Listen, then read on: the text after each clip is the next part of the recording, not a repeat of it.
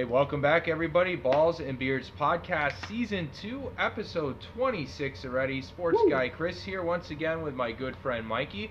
Mikey, how are you today on this uh, lovely Monday in Southern California? You know what, Chris? I am doing a okay. Thanks, buddy. Awesome, man. How are you doing? You doing all right? I'm doing great, dude. Good, I think yeah. it's a, a great way to start off the week. A little podcast Yeah, action with you, my yeah. friend. You know, Mhm. we've got some uh, great stuff to talk about Yes, as always. And then, Uh-huh. you know, by the time we get to the weekend, college football starts. Ah, you know, yeah. it's week zero. There's not really too many marquee Okay. games, but football is back, meaning games that will count in the win Win, loss yeah. column. So excited for there that. You go. There you go. Um, and of course, we're one week closer to the start of the NFL season as well. Correct. So we're, we're, we're inching closer and closer to that. But anyway, my Yeah. friend, um, the NFL Yep. has reached an agreement with Deshaun Watson. So, you know, an ongoing thing we've been talking about for a while. We can finally put this to bed and Yep. get ready for the actual NFL season. Yep. So, the details, of course, I'm sure most folks know that by now, but they uh, settled on an 11 game suspension. Of Uh-huh. course, the original suspension was six games. Uh, the league was looking for a full season. Uh, There's been a lot made of the $5 million fine, Mikey, of Yeah. course, and that's unprecedented. And uh, we've talked about the contract details before, and, and you know, you actually pointed something out that he's really not making that much money this year. Yeah. All of that that guaranteed big money is coming Mhm. later on in the deal. So Mhm. I know the actual amount of lost wages doesn't add up to a whole lot, but Yeah. um, all of that being said, of course, we we've found some kind of uh, I guess middle ground you could say. Um, but I'm interested to get Yeah. your thoughts on this. You know, I, I still I still think this is a very polarizing thing where you have some folks that are going, okay, I think this is fair, and a lot of people that are still going, I don't know about this. It still doesn't add up. Mikey, what do you feel about this uh, conclusion? I guess you could say finally to this Deshaun Watson ongoing saga. Yeah, dude. So, um, look, man. Um, I, I don't think that. Um, you know, I think the situation certainly is, you know, pretty unprecedented across the board, um, just given the Oh, amount of, of allegations Yeah. and everything Yeah, against him. yeah. So I, I think, and then on top of that, like, you know, sitting out for a season, um, you know, with no disciplinary action, and then the Cleveland Browns doing what they did, you know, I, I, think just, you know, makes things just that much more complicated.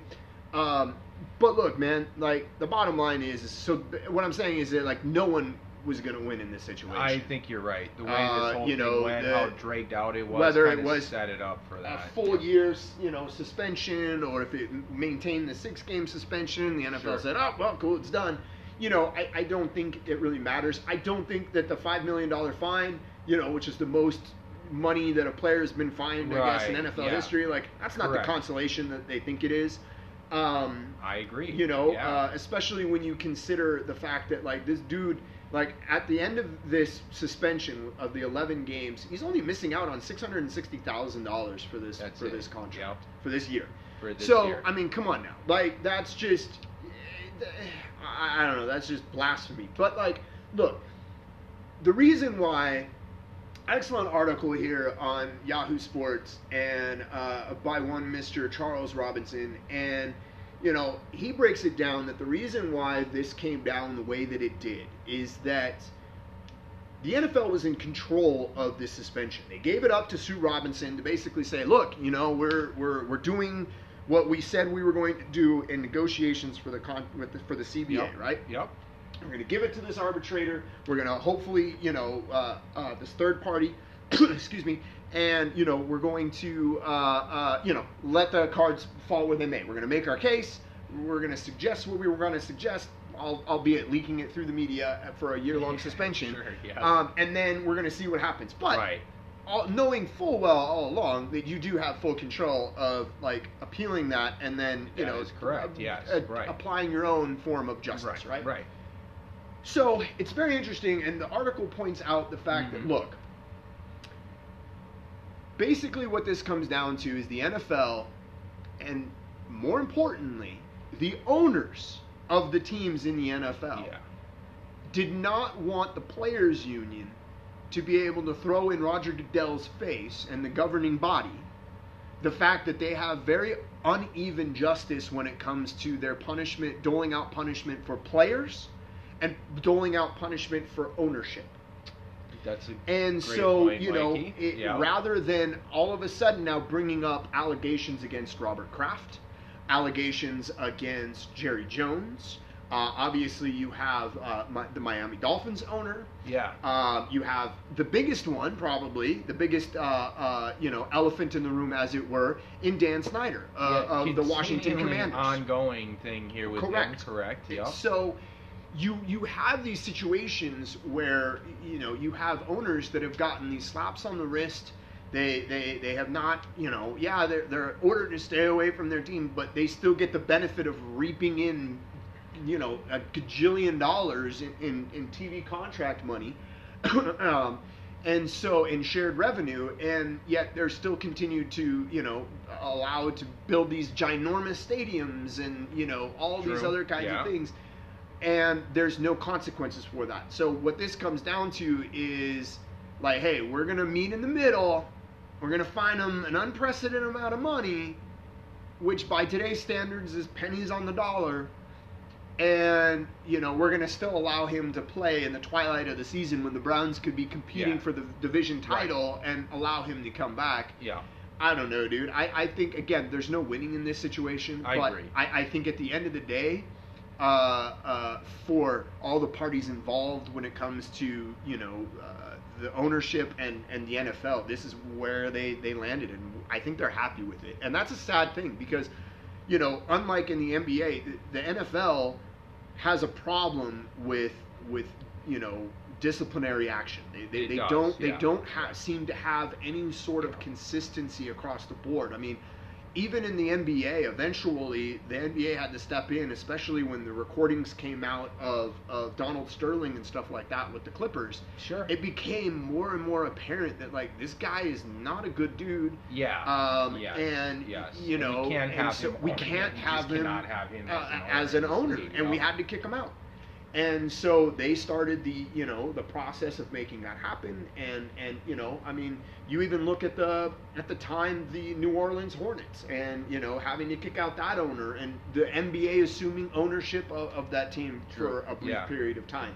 Uh, um, and so like you you have these incidents um it, it's just it's just sad and and it does it comes down to just an uneven form of justice uh, that that protects the owners and protects their their their TV money and protects their image and Yep. it has nothing and unfortunately you know we're all stoked because NFL's coming back and you know Yeah. Sundays are back to being NFL Sundays again and that's and that's great and that's good for the for the public at large but at the end of the day you're allowing these individuals that otherwise in a, in a era of cancel culture you're allowing these players and i'm not saying that people aren't redeemable Yeah. but I, I don't think when you're in a position of privilege Yeah. and and let's say getting paid hundreds of millions of dollars to play a sport is a privilege yeah. yep, Completely. and so yes. you know if if if you know joe schmo in milwaukee does Mhm. something like this and and, and assaults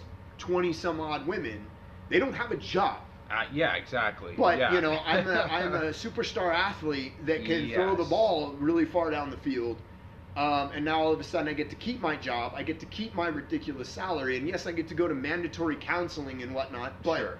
at the end of the day, is he really sorry? I don't know, man. Yeah, I- that's just a long-winded way of saying like I don't agree with it. Period. But then again, I, I prefaced by saying no one's gonna be happy. Yeah, all right. Well, you know, and I think I think you're right. So you, I think you hit on a couple of really good things. One, right there. You know, I, I think this was set up to to to just be exactly that. You, there, you were never going to make everybody happy with this. Um, certainly, the public, all sides involved, so on and so forth. So. Um, I will say I think it's good that the league got it wrapped up, and we still have a couple weeks before the start of the season. You don't want to drag this out. Yep. You don't want to have this continue to go on. That's for sure. So from that regard, I think it was good to probably settle and get it done. Now to dig into it a little bit, and you were hinting on this, you know, yes, five million dollars. It is an unprecedented fine for a player, but so are the allegations. No player has ever been accused of so many multiple things before.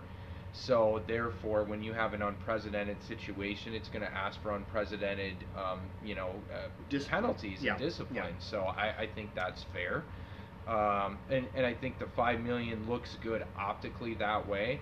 And again, you can't take a player's salary into account when you're dishing out a fine or discipline. So I so I get it, but the the the real you know crappy thing or whatever you, word you want to use about it when you mentioned you know the lost wages of the actual games being suspended is six hundred sixty thousand dollars. It's because clearly Deshaun Watson's handlers and even the Browns to an extent had an idea that he was going to get suspended for Yeah. some portion of this year because out of that 230 million guaranteed contract he's only making a million and change this year. He got a huge signing bonus up front and then that salary jumps up to I believe it's 48 million next year. Yeah, yeah. So when you start to break that down, you know that 660,000 is only 0.2% out of that 230 million dollar guaranteed contract. So you know it'd be like finding you and me, you know, five bucks or something. You know what I Yeah, mean? yeah, yeah. Honestly. So, you know, and again, I get it. You can't take a player's salary into account. You just it is what it is. Right. So I mean. But it's interesting how that all kind of just worked out that way, Yeah. you know. Mhm. And I, what I would have loved is like, yeah, you're you're gonna get the 11 game suspension, but the game wages, the the, the monetary part of it's gonna come with next year's paychecks, because then it would actually you'd feel that, you know, Right, and maybe right. it'd be more of a deterrent, like we talked about last week's episode, making it a Yeah. deterrent. So whether they succeeded in that, I don't know. I guess we'll find out how much Yeah. of a deterrent this this was or not, but. And then the other part of that, and and I think you're right, and you're onto something interesting is is the treatment of the owners versus the players, and I think that that's an interesting thing. I think ultimately, definitely, the owners have gotten slapped on the wrist, especially taking into account what these guys are worth, how much these franchises rake in, and all that kind of stuff. But the problem is, is Roger Goodell works for them. Yeah, Right. at the end of the day, so. I also understand why those penalties have been the way that they've been because if you want to if you want to stay in good standing with your employer and continue to make all these bonuses and everything that Roger Goodell has made over the years, I, you work for these guys, so it's Right. it's kind of hard, um, you know, and and everybody I think is well aware of the lawyer power that they all have. Of course, the NFL has some pretty good lawyer power themselves, but the last thing the league wants is to have something going on where with an owner and their lawyers trying to go against the NFL and their lawyers because they don't agree with the discipline or something like that. Yeah. So I, you know, that part of dealing with the owners is a completely different thing dealing with the players because it's you, you're, you're dealing with people that essentially are your bosses versus Sure. you're the boss of these other guys. At the end of the day, the owners as a group and Roger Goodell is is the player's boss, the ultimate higher up. Goodell is not necessarily the owner's boss. Sure. How that works. So, I I get I kind of get that, but I, I I- so I get why the NFL would go okay, we're going to take this settlement here Yeah. and that kind of stuff. Honestly, with the way that the, the that the NFL is set up right now and their current CBAs and all that kind of stuff, I hate to say it, but it's probably just going to be more of the same going forward. Owners are probably always going to be a little bit get a little bit of slap on the Sure. wrist, and and it's un, unless you have a big one of these big, you know, owners that, that kind of carries clout, so to speak, that comes out and, and speaks up against it. The problem is, is the big clout owners in the league are the ones getting in trouble. Jerry Jones and Kraft up in New England and Daniel Snyder in Washington. So that's the problem. You Right. got you got an icky league right now with your kind of biggest, richest, whatever you want to call it, most you know. Uh, big name owners and they're the ones getting in trouble Right. you know so Yeah, it's yeah. like they're all kind of like sticking together like okay well i support that because they Right. don't want to get the big Yeah. the big treatment themselves but anyway back to deshaun watson yeah um you know eh, i'm with you I, I don't know if i'm necessarily happy about it i'd like to see i think a little bit more but at the end of the day um, it, I guess it, is what it is. The 11 game suspension. I, I still think a, a full season would have been fine, Yeah. you know, from my standpoint. Because again, we want it to be a deterrent. But um, it, the fine is unprecedented, so it you know I, I guess it is what it is at the end of the day.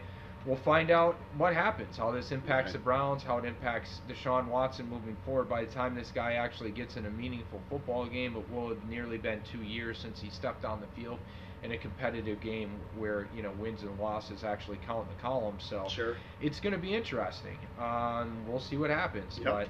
but um, I, I guess I'm glad we can at least turn the page from this and move forward now, Yeah. hopefully. So, Yeah. you know, we, mean now that we're back to some actual football, where you know actually earlier today, Mikey, we Yeah. had a you know one team finally kind of made their announcement with Yeah. as far as who their starter's going to be. Yep. Uh, and that's the Panthers. We talked a little bit last week about the Panthers. You know, Uh-huh. they started Baker Mayfield in their first pre, uh, preseason game. This morning, they officially named Baker Mayfield their Week One starter against the Browns. I don't think it's a huge surprise, No. but uh, Mikey, you know, is it the right call? Essentially, what do you think? I mean, Mikey? look, it's Baker Mayfield or Sam Darnold, right? Yeah. So, uh, I mean, look, you, you didn't you didn't make the the late offseason trade prior, you know, what a week and a half, two weeks prior to preseason starting. Yeah. You didn't you didn't make this trade for Baker Mayfield to sit on the sidelines.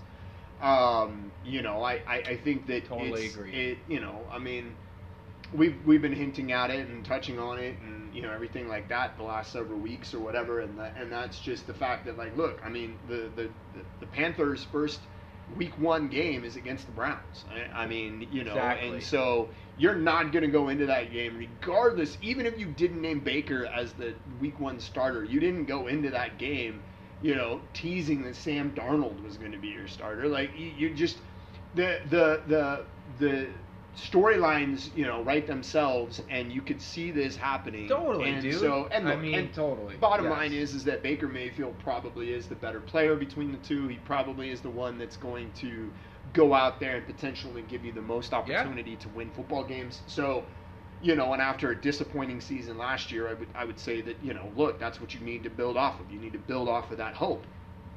And and and you know, rolling with Baker as week one starter, you know, probably is going to give you that. Now, you know, and, and and at the same time, you know, Sam Darnold is good enough, I would say, to at least keep Baker on his toes and and, and not Yes, necessarily yeah. sit there and rest on his laurels that like Yeah. I can make mistakes Yeah. and my job's not going to get. I can just coast and I right, can exactly. I'll start all so I- I think right. that you know there's at least that. So you know, unlike other situations in the NFL, you know, he does have to kind of look over his shoulder at least Yeah. slightly, right? So I think in that regard, I mean, you know, look again, it's not surprising, um, you know.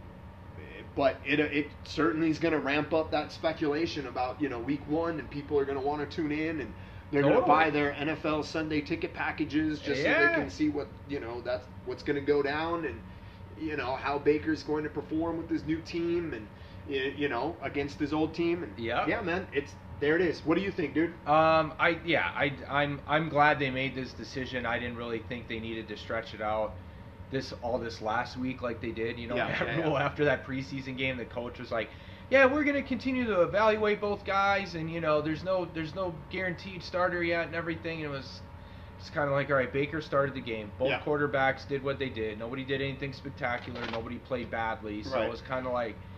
I think we know what we're doing here. Why don't you just go ahead and name the starter? The last thing you want to do is drag this out, and you get Sure. to be the la- that final week before the season. That's where you're just you're getting your preparation in for that team.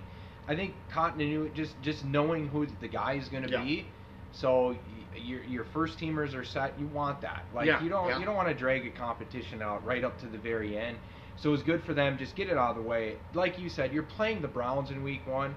This guy had a very public and messy divorce from Yeah. the Browns. It was very clear, both sides. You know, as much as the Browns and and their people wanted to paint Baker as as basically a little kid and a brat and all these things.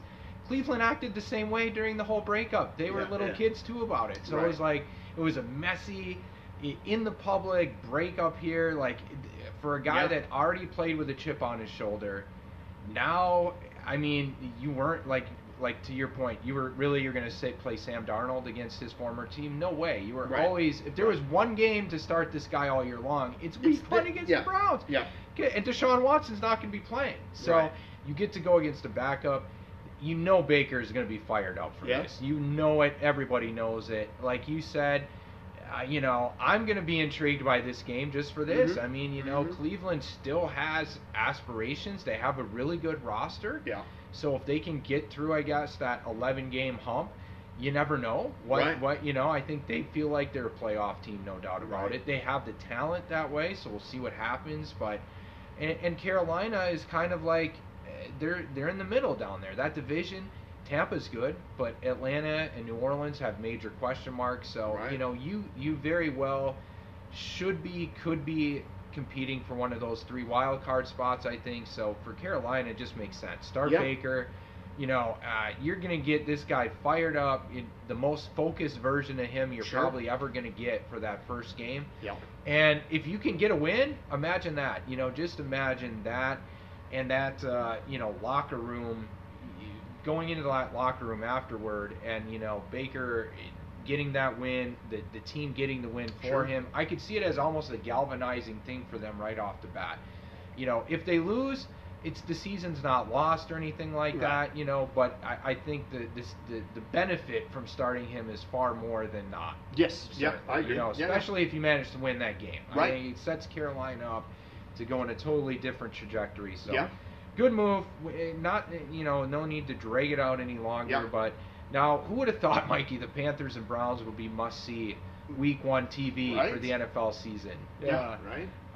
Um, but dude, staying with the NFL here, you know, this Yeah. past weekend, we got some really interesting uh, tidbits that came out. Some is it, more than tidbits, really kind of juicy stuff here Yeah. from yeah. Dana White of all people. Yeah. You know, UFC boss Dana Yeah. White doing a, a telecast there this past weekend. Basically said that he had helped broker a deal before 2020 Uh-huh, uh-huh. that was going to bring, you know, uh, Tom Brady and Right. Gronkowski Yeah. to the Raiders of all teams, Mikey, and Right. and this was actually supported by none other than Rob Gronkowski, who was part of that telecast, who basically said, "Yeah, that's how it happened." Uh, eh, but you know, a certain uh, former Raiders head coach Jon Gruden apparently put the nix on that deal. Uh-huh.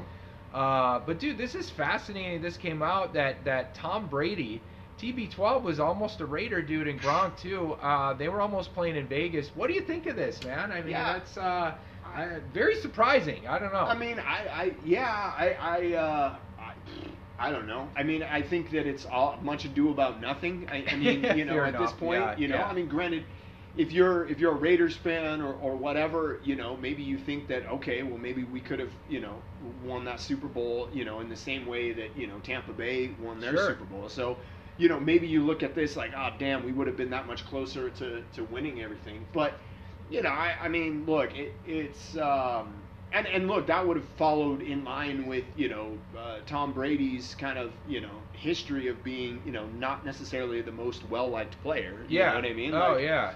Um, you know, going to the Raiders or going to like the Cowboys or something like that probably would have been up there in terms of like people just hating them that much more, right? Like, Yeah. people already don't necessarily like New England outside of New England, and Yeah, then, yeah. you know, for him to go to one of those franchises, I think you know would have just.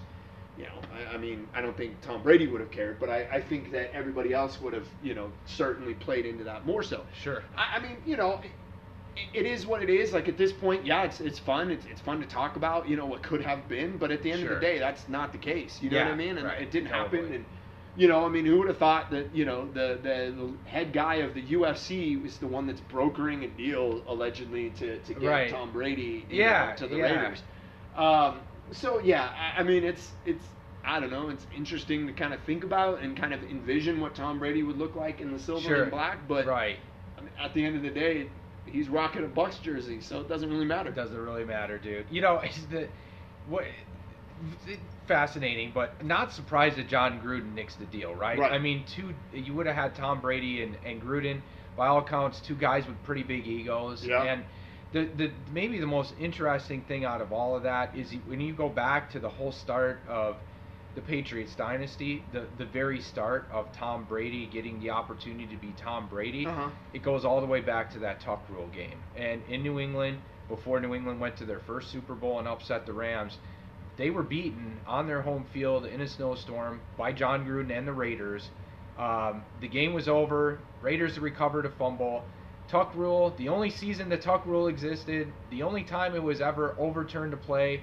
The officials go, they take a look at it. No, it's the Tuck Rule. You know, Tom Brady wasn't actually. Um, fumbling the football. He was he was uh, you know faking uh, to throw a pass or whatever, incomplete pass.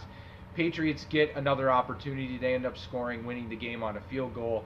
End up going on to the Super Bowl. In the locker room after the game, Jon Gruden says to the Raider players, they're never going to let you guys win a Super Bowl. Sorry, that's how it is. This league's not going to let you do it. The next year he was in Tampa Bay playing the Raiders in the Super Bowl and Yeah. of course wins. So you know Jon Gruden has a lot of bitterness going back to that game. Sure. So you Good know, point. for him to just open his arms and welcome that guy, the the whole Yeah. tuck rule and everything, when you know he felt vehemently, and a lot of people, including myself, feel like the Raiders should have been in the Super Bowl that year.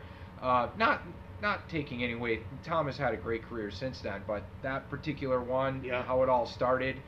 It's just funny the, the, the backstory there. Sure. Like, no, there's no way in hell Jon Gruden would have ever been like, yeah, let's get Tom Brady. Uh-uh, Right. not Yeah. gonna happen. Yeah. Gruden's a quarterback guru guy anyway. I think he loved the opportunity to work with the, with Derek Carr Yeah. and be able to mentor him and try Yeah. to get him to a new level. That never would have happened. Um, but it's a it's a funny story. Yeah. Like, all right, Dana White. I, I, I guess it must have been a slow telecast for UFC. I don't know. Right, I mean, right. you know, it's that was also a couple years ago. So it's like, Yeah. hang on to that in your back pocket for like two years and not let Right. that sneak out. Yeah, yeah. I have no idea how that that one didn't slip out, but hey. Yeah, I'm with you, um, dude. I'm with you. Interesting, man. But I'm with you. Nothing. I'm not going to make too much out of that. But Okay. like you said, Tom ended up with a Bucs jersey and they won a Super Bowl. And like Rock said, um, it worked out for the best for them anyway. Correct. And honestly, for the Raiders, look, they they never would have got Davante Adams and Right. all the excitement they have going into this season Right. ever if that would have happened. So who knows? Uh, but it's interesting. You know, one other thing NFL wise, talking about Tom's old team, the, Yeah. the uh, New England Patriots.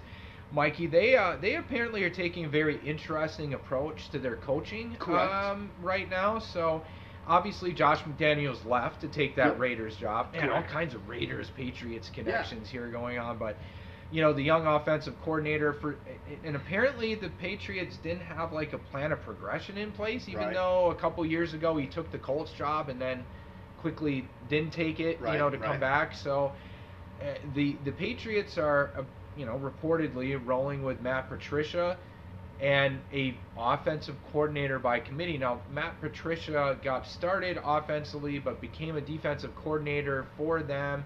Had a brief stint where he was coaching the, the Lions but was taking care of the defensive part of things. Now he's switching over to offense. In today's NFL, I know a lot of people are finding this to be real fascinating. I've Right. heard some, you know, NFL insiders that have apparently asked around the league, and, and a lot of people around the league, front office types and other coaches, are kind of fascinated by this themselves and are kind of like, okay, we're going to keep an eye on this from a distance. What do you think of this, Yeah. man? I mean, you know, you got Belichick up there, you've got a, a quarterback coming into his second season. How is this helping with Mac Jones' development? I don't know, man. This is interesting. Yeah, dude. Um, I mean, I like. I guess I get the. I guess at this point, like, you know, with Bill Belichick, it's hard. It's kind of like Gregg Popovich, right? Like, it doesn't. You're coaching. You know, you have your coaching tree, and guys go on to to get head coaching Yeah. gigs, and you know, you're still able to maintain some level of consistency or success or whatever. I mean, well, maybe not the last few seasons for the Spurs, but you know, I, mean, Bill Belichick's been around long enough that maybe he gets the benefit of the doubt slightly. Yeah. The problem is, is that you've got a young team that's trying to build off of what you accomplished last season and going ten and seven or whatever it was, and and you know making it to the playoffs and losing in the first round to to the Bills. But you know, I, I mean, I think this whole idea of offensive coordinator by committee when you have a guy that's you know his claim to fame at least the last you know five plus years or whatever has been defense and then you've also got another guy was it Joe Jacobs I think his name is who's the former head coach of the Giants Oh, Joe Judge. All right, Joe- they brought yeah, him back. Yeah, yeah, there we go. uh, yeah. you know, special teams guy, yeah, right? special teams guy. So you know, you got two guys that aren't exactly offensive gurus or offensive-minded type guys. I mean, Yeah. you hinted on Patricia being a former offensive guy, but again, his claim to fame has been defense. Defense, I mean, yeah. You know, in, in some of those successful Patriots runs, you know, in, in the later Brady years, he was the architect of that, which Yeah. is why he had so Right. much, you know, going for him as a potential head coach, right? Right. And then he went to Detroit and that fell apart. But not necessarily to his fault, although he said some things, whatever. But that's beside the point. Sure. You know, he comes back. I, I don't know, man. I just don't think that this is going to be a good situation for you know Mac Jones. I, I don't think this is going to be a good situation. I, I think at the end of the day, Belichick doesn't care.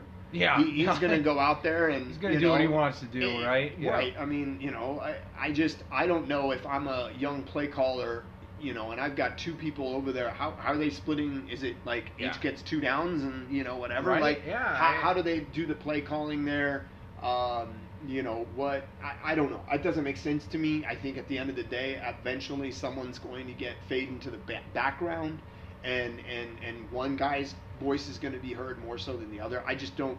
You, you can't have too many chefs. You need sous chefs in there, man. And and you know. I think that's a good um, point, yeah. I, I don't I don't see how that's going to be successful, regardless of who the head coach is. Fair enough, Mikee. I think you make some good points. You know, you know, eh, both of these guys when they did have head coaching stints, and granted, you're overlooking everything, but Detroit did not have a particularly good offense. The Giants struggled offensively with Joe Judge as their coach. Yeah, now, yeah. granted, both of those teams experienced injuries as well while, Sure. those guys were, were there and, and not to mention they were trying to turn those both of those franchises around essentially still are i mean Yeah. you know both of those franchises still trying to turn it around but it's interesting that you got a couple guys like you said that are um, you know uh, doing the cooking but when they were off on their own didn't really have great results when they Right. decided to try and bake something themselves Yeah. so now you're throwing them together you have a young quarterback who, who did very well last year with Yeah. Josh McDaniels in that pairing.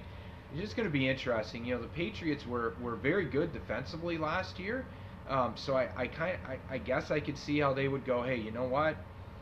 Hey, I, Belichick, you know, I'm going to continue to take care of the defense. If we can improve on that defense, which for like the first 12 weeks of last year was the number one defense in the Yeah. league. They were playing very, very good. But the problem is, is, is that division and, and the, the Bills are a very good football team, and they are very good defensively. And the last time that you guys met, you got a historical beatdown in the playoffs by them. Yeah. Um, and that was when you had Josh McDaniels there to do your game plan. Miami, good defense. Now, they went offensively with their coach, so it's going to be in all of their offseason stuff went Yeah. into the offense. So we'll see if that defense is as good as it has been because former head coach Brian Flores was a defensive guy. So will Miami be as good as they were the last couple of years because they have a pretty good defense on paper going in this year. And then the Jets are the Jets. But my point is, you've already got four games right there on the schedule against teams that are going to be very good defensively, that are very familiar with you. Mm-hmm. I don't know. It's an interesting approach to be taking with a young quarterback who just had a really good first season. Sure. And I, mean, I guess you would think that they're doing something that in their mind is going to work out the best for him and Mhm. his development. It's going to be fascinating to see how this I agree. plays out. The Patriots play a little bit tougher schedule, of course, being in the playoffs last year. So um, we'll keep an eye on this Yeah. one, Mikee. I have a feeling at some point during the season we're going to be coming back and and uh, maybe having at least a brief conversation Yeah. about how things are going offensively in New England. I agree. All I agree. Hey, my friend, we made it through some great NFL stuff. I think Yep. we'll take a quick segment break when we come back. Your boy, your Yep. boy LeBron signed an extension, dude. We've got some NBA stuff to hit on. All right, we'll be right back after this, guys.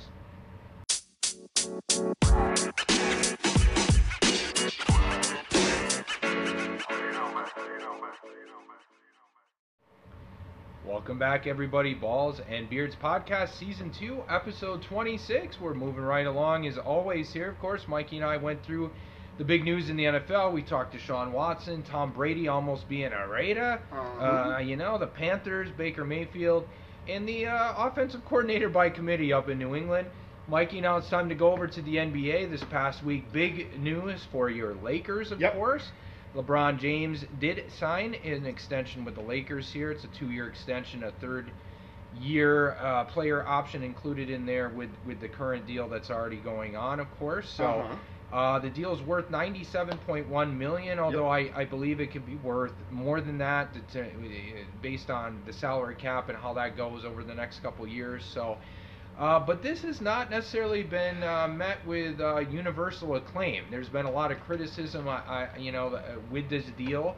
So, Mikee, as a Lakers fan, of course, I'm interested to get your take as always. You know, of course, LeBron's going to turn 38 in December. Uh-huh. He's had some injury issues the last couple of seasons. Correct. So I think there's uh, there's a lot to unpack maybe than what first meets the eye with this deal. But Mikee, is a Lakers fan, how do you feel about this extension and uh, the money that will be wrapped up in, in King James over the next couple of years? You know, initially I was like, all right, cool. You know, we, we, we locked up, you know, a, a guy that's, um, you know, been been the face of the NBA for you know Man, 20 years. 20 now, years yeah. just about, right? um, you know, and, and whatnot. And it's like, you know, anytime the last, you know, decade plus, you know, anytime LeBron James is on the floor, you've got an opportunity to win basketball games and, you know, et cetera, et cetera. When you start to really kind of delve into it and think about this critically, you know, I, it, it makes me really kind of feel mediocre about it. I guess is the best Okay. way I could describe it. Um, you know, to tie up like this isn't this isn't um, Dirk Nowitzki coming into his last you know couple seasons with the Dallas Mavericks, right? Right, yeah. This isn't Kobe Bryant signing a two-year, $48 million extension with the Lakers after spending 17, 18 seasons, you know, with the Lakers and, and rupturing his Achilles and, and then coming back and you're not Right, necessarily right. sure. You, you, you've had five championships with Kobe. Like, you know, you Playoff runs You're- every you're- other year. Yeah, yeah. you traded for him back in 96 he's only been with you he is you know the mamba like you know he he, he is the lakers Yeah. you know No, you're talking totally, about a yeah. guy that you know richard jefferson recently was talking about there's no way lebron james is an all-time great laker i mean Yeah. you know he's he's not in that conversation all-time great player possibly the greatest of all time absolutely Sure.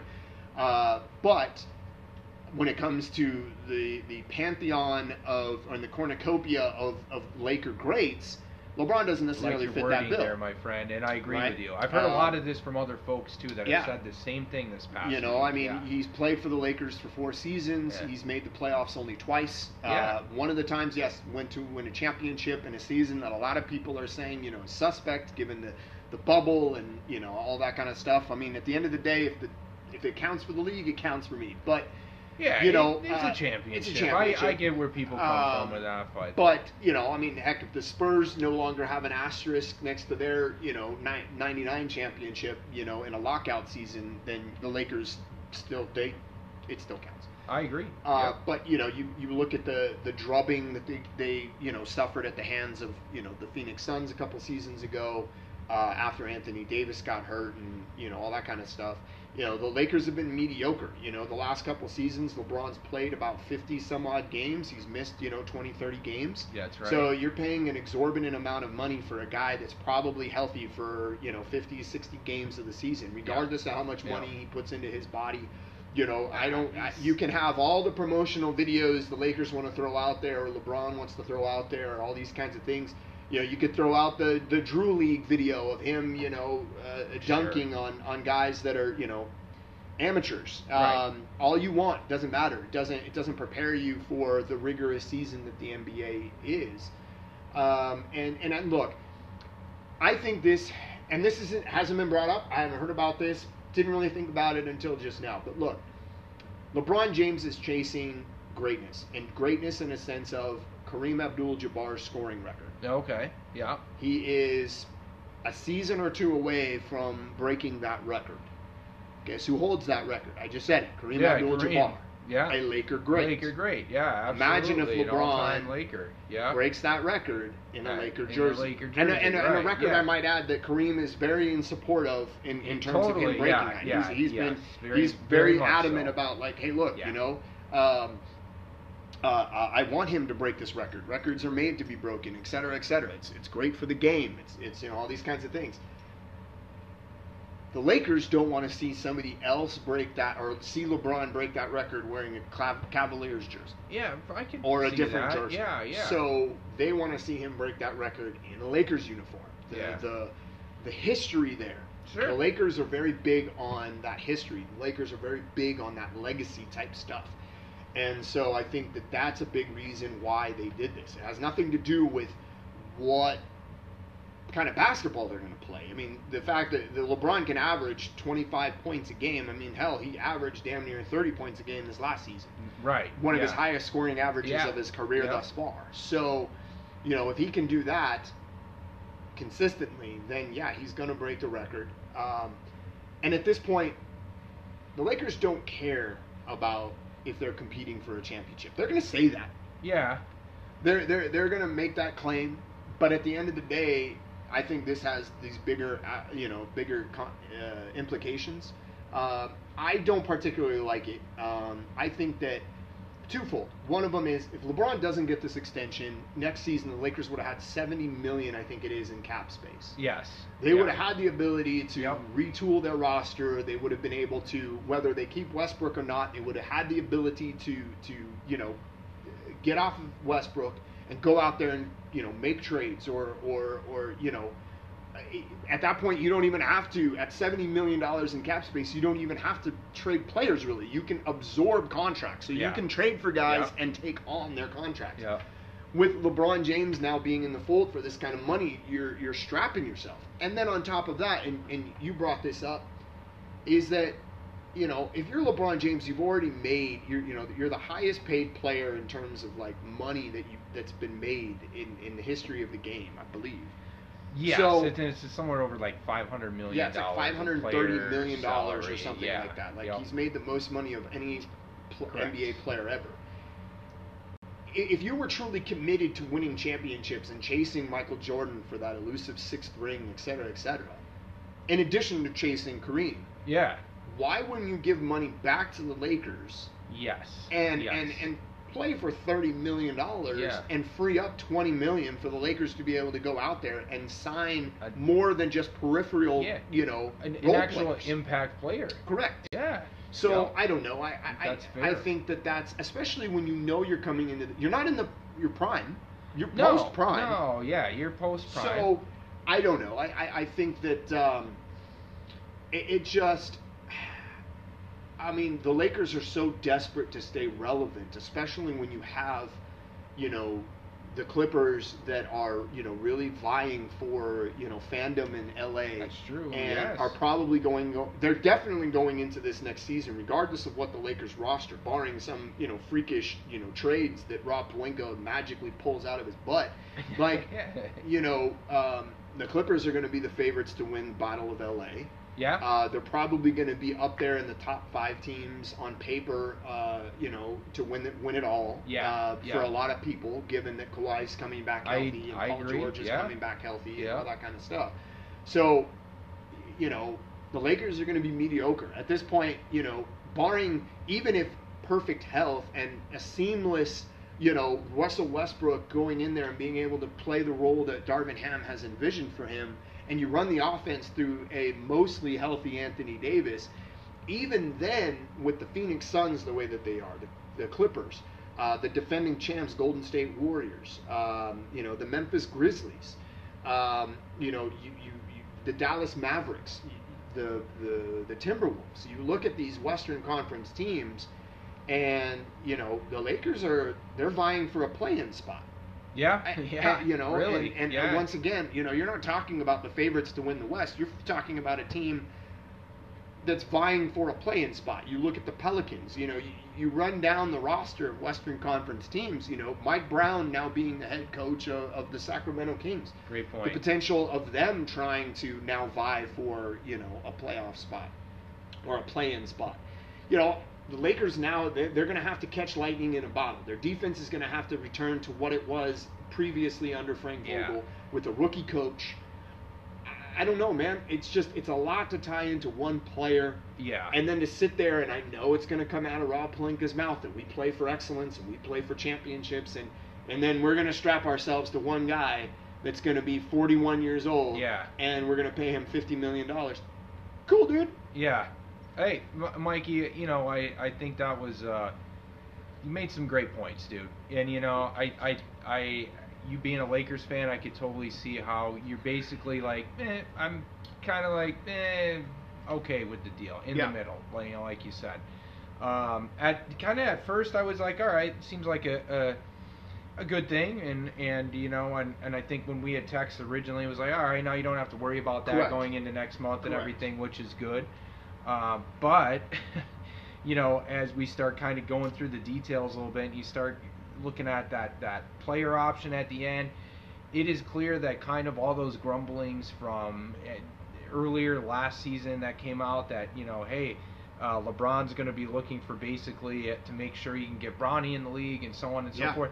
All of that stuff's on the table because now you're looking at that that that player option at the end of this where you I could totally see it LeBron going to Laker front office okay I'm going to pick it up but only if you guys draft Bronny or Right. Bronny's here or whatever Yeah. if not decline the option I go out I package my the package deal LeBron and Bronny to whoever wants to draft Right. Bronny LeBron's going to sign and whatever I mean I could totally see that happening so Right. it's like you said how much are we are you, are we actually trying to win that championship? Because if this move was coupled with a Russell Westbrook trade, Right. Where we could now go, okay, this is what the Lakers are trying to do for next season. This is how they're going to go about improving their roster Right. and winning a championship. Then yeah, but right now, all this has done is exactly what you said. It is tied up almost a hundred million dollars in the guy that's got a ton of miles on it. And I know LeBron is obviously still played at a very high level Yep. last year, but to your point, he, it's still only going to be probably 50 games a year. I mean, with his age and the amount of minutes, the amount of mileage that's on that body, look, at some point, you can have the you could have a nice Porsche laying around, Mikee, and Yep. you could continue to put all kinds of money into it. But Mhm. if that Porsche has 350,000 miles on Yep. it, you're only going to get so much performance out of it. No matter what shiny bells and whistles you continue to attach to it or whatever it is, all that mileage, it, Yeah. it, it, at some point, that's just how it's going to be. I think that's where we're at, we're at with LeBron inevitably. You know, he, he is a great player, but with all that mileage for his career, I don't know. It, it's very tough for him to be able to play at the, the level Right. that, and, and we saw it last year where he can just solely carry a team to a championship. Right. That's done. You know, I, we talked about it before we hit record, but you know, you made a good point. We both read the same article. Bill Plaschke, who's covered Yeah. the, the Lakers forever, LA Yeah. Times writer forever. He had some really kind of pointed things to say about it, but a couple of his quotes were, um, you know, it first as- assumes that James is still capable of leading a team to a full season championship. The truth is that he is not, end Right. quote. And then another one, furthermore, um, you know, he kind of cited his recent injury history, of course, and then Mhm. The new extension as proof that LeBron James, not Jeannie Buss, nor Rob Pelinka, nor the Rambi, which I love how he, re- I like that, the Rambi. Yeah, I just yeah. I like that term. Yeah. Uh, who, who actually runs the organization. You know, so the, the second quote was, nonetheless, this extension does undoubtedly prove that James shares one trait with previous Lakers stars. James seemingly runs the team, which could be problematic when he reaches the player option portion of his contract between the 2024 season. That article kind of goes on to state how Clutch Sports has signed 13. Um, they've had 13 players signed by the Lakers since 2018. A lot of those have fizzed out, you know, um, and most notably, sometimes a clutch player has taken a roster spot versus a different player that was showing the door, who's went on and, and um, played at a higher level and been a better contributor for other teams. So, and we've talked about this previously too. So, you know, not to go too far into it or beat it to death, but so this, you know, Mikee, I will ask you point Yeah. blank then. Uh, so is LeBron in Clutch Sports running the Lakers, or is Rob Pelinka running the Lakers? I'm I'm curious. I mean. I, I think I, I think at this point it's a symbiotic relationship. What it seems like, right? I, I, I mean, does. I, really think does. that um, you know, yeah, LeBron gets his friends in Clutch Sports, you know, signed to the roster, and you know, Rob Pelinka and Frank Ram or Kurt Rambis and you know all those other people can spin it, and you know, and that they're they're going to help. And look, the bottom line is is that you know you look at the moves that they made this season so far, and you know, obviously when we get closer to the season, we'll we'll dive into the roster moves a little bit more. But when Sure. you look at Lonnie Walker, when you look at Juan Toscano Anderson, you look at some of the guys that they have signed, you know, they, they did do what they set out to do initially, which was, you know, they went out and they got, Got younger, younger, and, right. and they got guys that were maybe a little bit more versatile. And, Sure. you know, you look at the way that guys like Wenyen Gabriel, Gabriel played last season, Sure. uh, you know, Stanley Johnson, you look at guys that came in and guarded multiple positions, provided energy. Um, there was a really good article that I read this this week about you know Juan Toscano Anderson, and that even though his stats don't jump off the stat sheet, you know, in terms of like mind-boggling stats, you know, he was for for a large part of his success with the Golden State Warriors, he was an energy guy. He came in and he guarded multiple positions. In fact, statistically, he he does guard multiple positions very well. Yeah. Um, and you know he does a lot of blue collar type work, and so you know that's what the Lakers kind of lacked last season. You had a lot of old guys that, that didn't want to bang up their knees and dive on the floor and stuff like that. So we need those kinds of guys. Yeah, we need those guys Yeah, to play yeah. alongside Anthony Davis and, and Westbrook and you know, potentially and, and James. So I will give credit there, but you know, again, we've been sitting on you know whether or not the Lakers are going to make a deal and trade Westbrook or or trade you know with Yeah. Indiana or trade with Brooklyn or what have you, and you know to some degree, you know to continue on with this LeBron James conversation. You know, there was kind of Jeannie Buss and Rob Pelinka have kind of hinted at like there's moves coming down the pipeline. Okay, well, Yeah. cool. We've gotten this one over and done with. This LeBron one's done James now. is now Yeah, he's, yeah. he's locked up. We got that. Okay, Yeah. cool. Well, now we're, we're waiting for that uh, proverbial other shoe to drop, and it still hasn't dropped. So, you know, I, I think that's where it's kind of like, you know, to, to what you were just said a little bit ago, you know, okay, you got this one locked up. If there's another deal to be had, and that is trading Westbrook and getting Buddy Hield and Miles Turner, or, you know, Kyrie Irving, which we're going to get to in a minute, like, Sure. you know, and this is a good segue into that. But you know, the fact is, is that if, if it's tied to another deal that, that helps us get potentially a little bit younger uh, and gives us a couple more pieces, then great. Um, you know, there there was rumor that possibly him agreeing to this extension came with the caveat that you know those two draft picks would be included in a trade to help us, you know, win now and you know potentially Sure, for the sure. future kind of a thing. Then great, but we're still waiting for that. Yeah. And again, you know, no one's going to give the Lakers a handout. No one, no one's No. going to sit there and, and No, no, yeah. allow LeBron James and allow the Lakers to, you know, kind of, you know, waltz their way into a potential another championship. So there's got to be work to be had, and it can't just be like, well, we're the Lakers. It, it Yeah. just it can't exist. So, yeah, dude, I, I, uh, it, it, I don't know. A- Again, it, it's just I think it's it's symbiotic. I think it's mutually beneficial. LeBron James, you know, we were talking about it before hitting record. The, the Golden State Warriors have the most nationally televised game. The next team behind them is the Lakers by only one game. They, they, they, they didn't tie. Golden State Warriors have one more nationally televised game than the Lakers do. So when you're the Lakers, regardless of who's, I mean, this is evident by even in the in the in the Kobe, Smush Parker, Chris Mihm days. Like, yeah, yeah. you know, they were still on national TV, Yeah, they were, so it doesn't yeah. matter. yeah. Granted, Kobe was good at, at that point. You know, he's coming into the twilight, but he was still Kobe. Yeah. Same thing with LeBron, right? Yeah, So, sure. um, you know, the league's good when the Lakers are on TV and they're at least remotely successful. And whether they're good, bad, or ugly, people talk about it. It's Oh, good for the league. man. Yeah, I so, agree, and that's what I'm saying. It's 100%. like Yeah. mutually beneficial. The LeBron James jerseys are still going to sell out. They're still going to, you know, be worn by by people across America, and and and that's that's what's good for the league. So again, it's mutually beneficial. If you go into a season outside of next year and LeBron isn't on your roster, guess what? Now probably there's not as there's not 19,000 fans in Staples Center when I would agree with you that. know the yeah, Charlotte totally, Hornets come man. to town, yeah, right? Yeah, like it's enough. just yeah, fair not enough. going to happen. Yeah. So I it's mutually that's the point. beneficial. All right, all right, fair enough. Whether good for basketball and good for winning championships is another story entirely. Right, right. But it's mutually beneficial. So to your to what you hinted on, and Yeah. and like like you said, this kind of does make a great segue because Yes. now, like you and I both said, hey, all right, you got the extension done. We'd like it even more if this was coupled with a trade. Correct. So we actually are going to try and you know stick to that commitment to excellence and winning a championship and.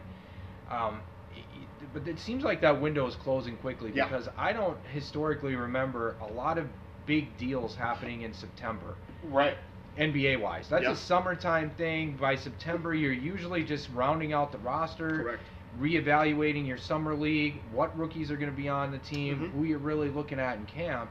Not trying to put together the the uh, meat and potatoes of your roster, so to speak, and your philosophy.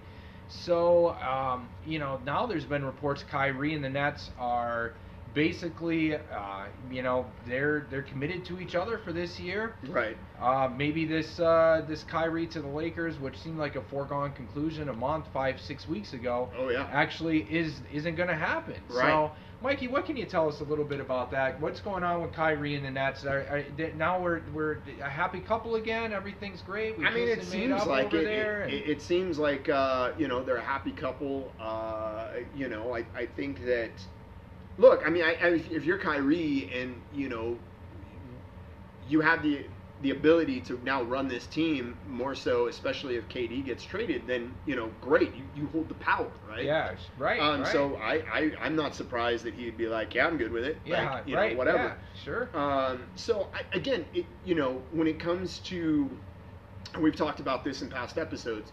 I think from the Lakers' perspective, give up on Kyrie. Like, just give up. If Yeah, you've got stop. other Yeah. deals out there, Pivot if, to those other if, deals. If, yeah. the, if allegedly the hangup was Indiana wanted both draft picks for for that deal, and you know you're not willing, you're you know Kyrie's off the table, but you're willing to give him up now that you've locked up LeBron to this extension, then give him up and get Buddy Hield and Yeah. Miles Turner, and let's move on with our lives. totally. Um, you know, but uh, this is just another case of like, you know, it's great for the NBA and it's great for, you know, all, all of the sports writers and the insiders and stuff like that to have these conversations and to, to talk about things on podcasts and to write about them on the internets and stuff like that. You know, but at the end of the day, it just boils down to there's a whole hell of a lot of smoke and not a lot of fire. yeah, right. Yep, And y- yep. you know, I, yes, when you're talking about big names and you're talking about big names getting moved, like yeah, I mean, especially guys that you didn't necessarily consider going into the offseason were going to even be available. Right. Yeah, that that that makes for good conversation. Um, but at the end of the day, like you also have the situation where you you've got an owner in Jeannie Buss saying, "Oh, we got more stuff coming." You got Rob Pelinka sitting there talking about we got more stuff coming. Well, guess what? It's been about a month now, and outside of LeBron signing, nothing's coming. Nothing's coming. And by yeah. all accounts, once again, there's just further evidence that Kyrie's not going anywhere. Now, yeah, this could very well be also, you know, I mean, to my own point, this could also be the handlers, you know, and, and the powers that be within the Nets organization, say, you know, daring another team to up your ante somehow, Yeah, maybe- right? yeah, like if the true, Lakers yeah, have been reluctant to add that second pick, they're waiting for that second pick. If the Lakers haven't offered it, then offer it. If they have offered it and the, the Nets are, you know, saying, and that's all you can do, then guess what? Lakers move on from move it. on. Say, and either commit to that's it." Westbrook Yeah, yeah, or make another Yes, trade and I agree, find something Mikee. else happen. I agree. So again, you're you're you're coming into you know, and there's been this talk about the the the training camp is the soft deadline for trading Westbrook and you know all this other kind of stuff. Well, I think if you're Darvin Ham and at this point a non-existing coaching staff, yeah, like you know, I think it's Phil Handy and nobody else. I, I, I mean, I don't even know. They haven't even announced other uh, assistant coaches. So, you know, do you really want to go into a training camp with Yeah. a fresh young, you know, for a, with a fresh coaching staff, unfamiliar with the roster, with other new guys? Yeah. and I, there's just so much problematic stuff with this. Uh, that um, I, I I think it's bad. I, I don't think it's a good look.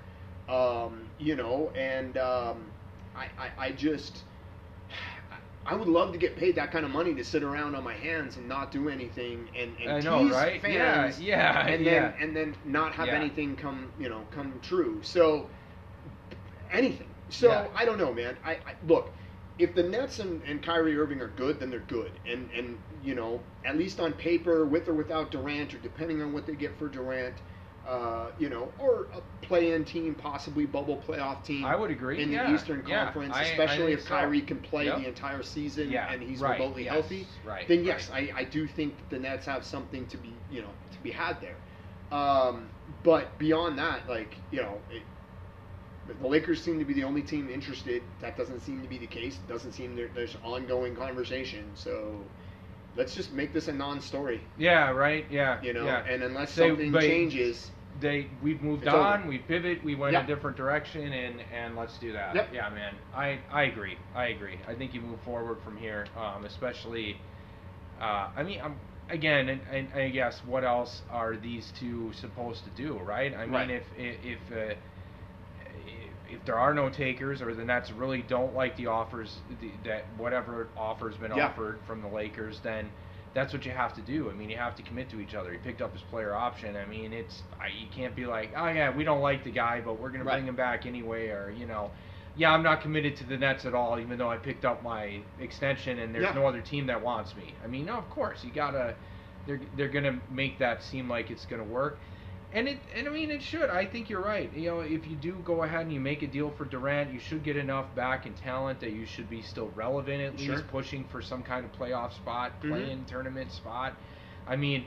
I, you would think that, that that really doesn't get much worse than last year, which was play-in tournament, get swept in the opening round of the playoffs. I mean, you know, I would think they're going to be in line for that Mm-hmm. No matter what happens, Mhm. whether you bring KD back or you trade for him, whatever comes back in that. So, uh, but we're getting down to the stretch here, Mike. Yeah. and kind of wrapping. Yeah. Uh, you know, we'll We wrap it up in the next couple minutes, but. Before we do, real quick, is there anything else uh, that you'd like to touch on, my friend, in the world of NBA? Yeah, we got a couple other developments. Um, allegedly, now there's speaking of Durant, there's a couple other teams that have been merged in terms of gauging interest with the Nets for uh, for Kevin Durant, and that is the Atlanta Hawks, who offered up John Collins and a couple other players, um, and one draft pick. All right. Um, you know, I, I don't blame the Nets for saying, yeah, thanks, but no thanks. yeah. Um, you know, the other one that I think is far more intriguing, and I think that might gain some traction a little bit, although I don't necessarily agree with it for the the team I'm about to mention, but. You know that's the Memphis Grizzlies apparently have, have reached Yeah, out to um, the Nets, uh, or at least are, are rumored to be reaching out to the Nets. Uh, however, they are allegedly refusing to include Desmond Bane and and uh, Jaren Jackson and or Jaren Jackson Jr. in the deal. They do have a plethora of draft picks that they, They could do, send yeah. um, to A the lot Nets of young talent and a lot of young a lot of players. guys that they could throw in there. but apparently, the Nets are pretty steadfast in their desire to get back an All-Star level talent. Um, but I do think if you're keeping Kyrie, then you have an All-Star level talent, and you could put, surround him with a lot of guys similar to Ja Morant. in- Yeah, in there, where you can surround yeah. him with a lot of guys Yeah. that can do multiple things, can score the basketball, play defense.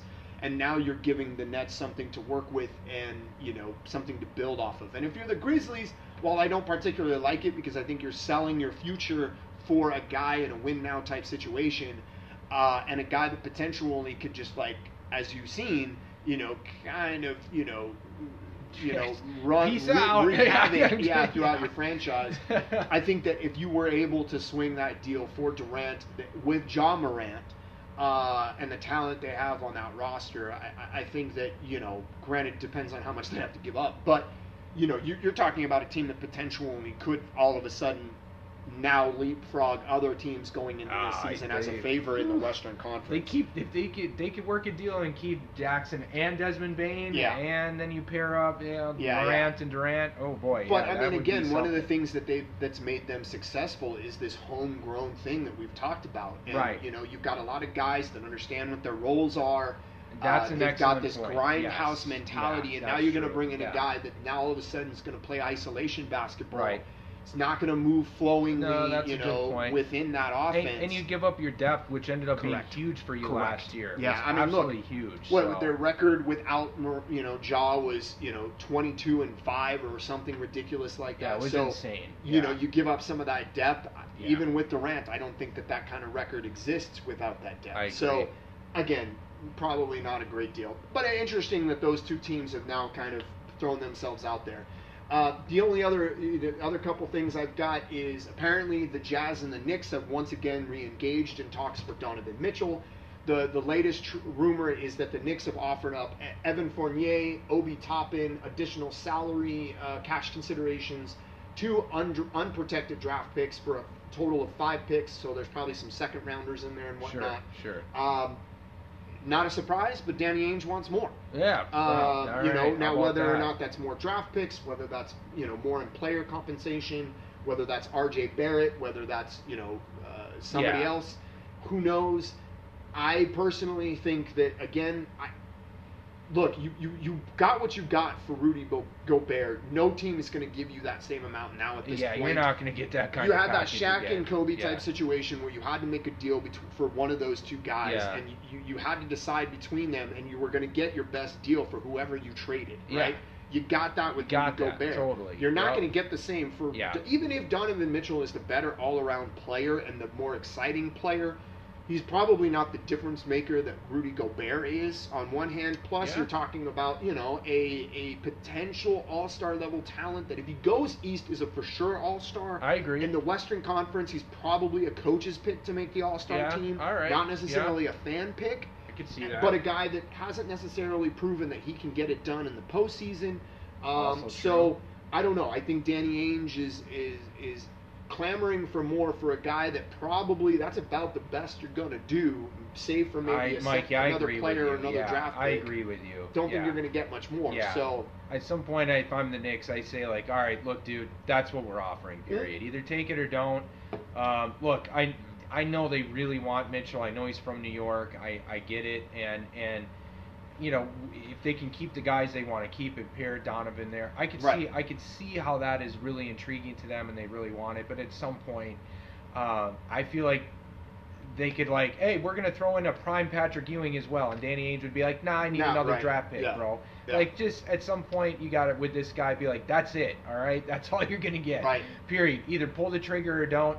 Have fun losing 50 games with Donovan Mitchell next year. Yeah, I mean, I think that too. You know, I, I- I think Donovan Mitchell's case is more specific than even Westbrook to some degree.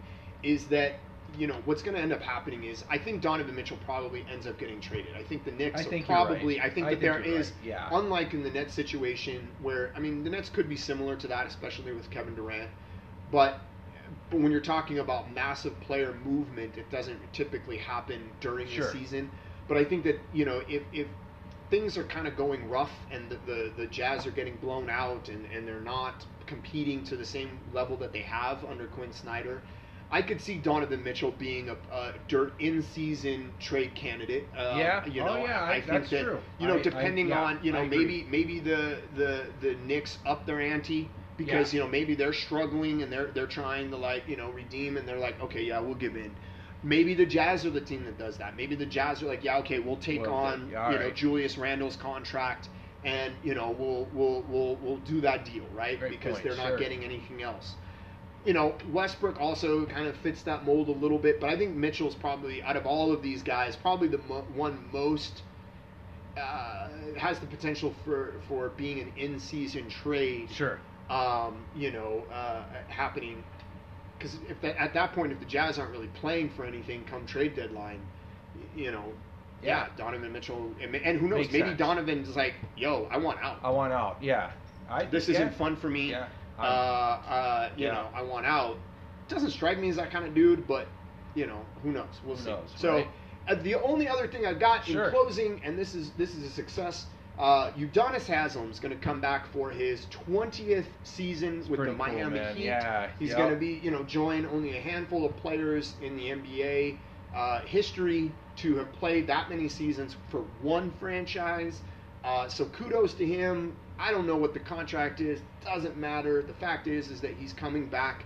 You know, and yes, Dwyane Wade is a, a Miami Heat great, and you talk about you know Alonzo Mourning, and you talk about some of these other guys, uh, you know, that have come through that franchise. But I think Haslem's going to be that guy that you know when all is said and done, and you picture the Miami Heat, you know, he's the guy that a lot of Miami Heat fans are probably going to Yeah, go dude, to. I uh, could totally see I mean, it. Yeah. kudos to yeah. him. I like. I same. So Totally yeah, I mean, man. awesome for him, and congratulations on 20 season. And he's adamant, this is it. Yeah. He, he told his father that he was, you know, his father Yeah. wanted him to play 20 seasons, and here it is. Here's number 20, And, and, you, that's you know, it. Good That's for you, cool. Haslem. Nice. I agree, man. Hey guys, there you go. I took us down the stretch there. Uh, great stuff, Mikee. Mhm. Thank you for Yeah. you know keeping us up to date here on all Absolutely. the My pleasure. ongoings in the league. So, hey, we'll uh, we'll wrap a shiny bow on season two, episode twenty six. A couple of you know uh, exciting reminders out there. Go Yeah. out, check out our Patreon, guys. Uh-huh. We're gonna kick up the content on there again. So with football season right around the corner. You know we'll uh, we'll go back to giving you some exclusive picks every week on, on college football games. I'll pick anywhere from about three to five games There we go. um, give you our, our, our, our exclusive picks on there for you know Patreon member, and that'll kick off this week, Mikee. About Wednesday, Thursday-ish, I'll have about four picks available for this weekend's games. College football Okay. does kick off again. It's a it's a it's a very reduced slate, nine or ten games. You know, Okay. one of them is going to be at Nebraska and Northwestern from Dublin, Ireland. So Oh, wow. you will have a Big Ten league game to kick things off right away. That Okay. Ireland. yeah, right. Okay. Yeah. So Different you know we football. we've got that one, and we will have a night game, uh, nightcap game out in Hawaii. Vanderbilt and Hawaii will be playing each Okay, other to wrap okay. things up. But go on, check that out, guys. And Yeah. of course, my college football preview is Yep. out there. It is on special this week. We're doing uh, it's uh, about sixty-seven percent off this Nice. week's special. So you can go grab it for ninety-nine cents this week, leading There up to go. the season. So check it out, guys. If you There haven't, 2022 college football preview. Hey, my friend, we uh, we made it through. through. It was a great Yes, episode. Great dude. episode. Loved it. Yep. Um, you know, Mikee and I will be back again next week. It'll be NFL preview time. We'll give you our thoughts there. Yep. Oh, can't wait, my friend. know, it's gonna be exciting. Uh, all right, everybody. Have a good week, y'all. Yep. See ya.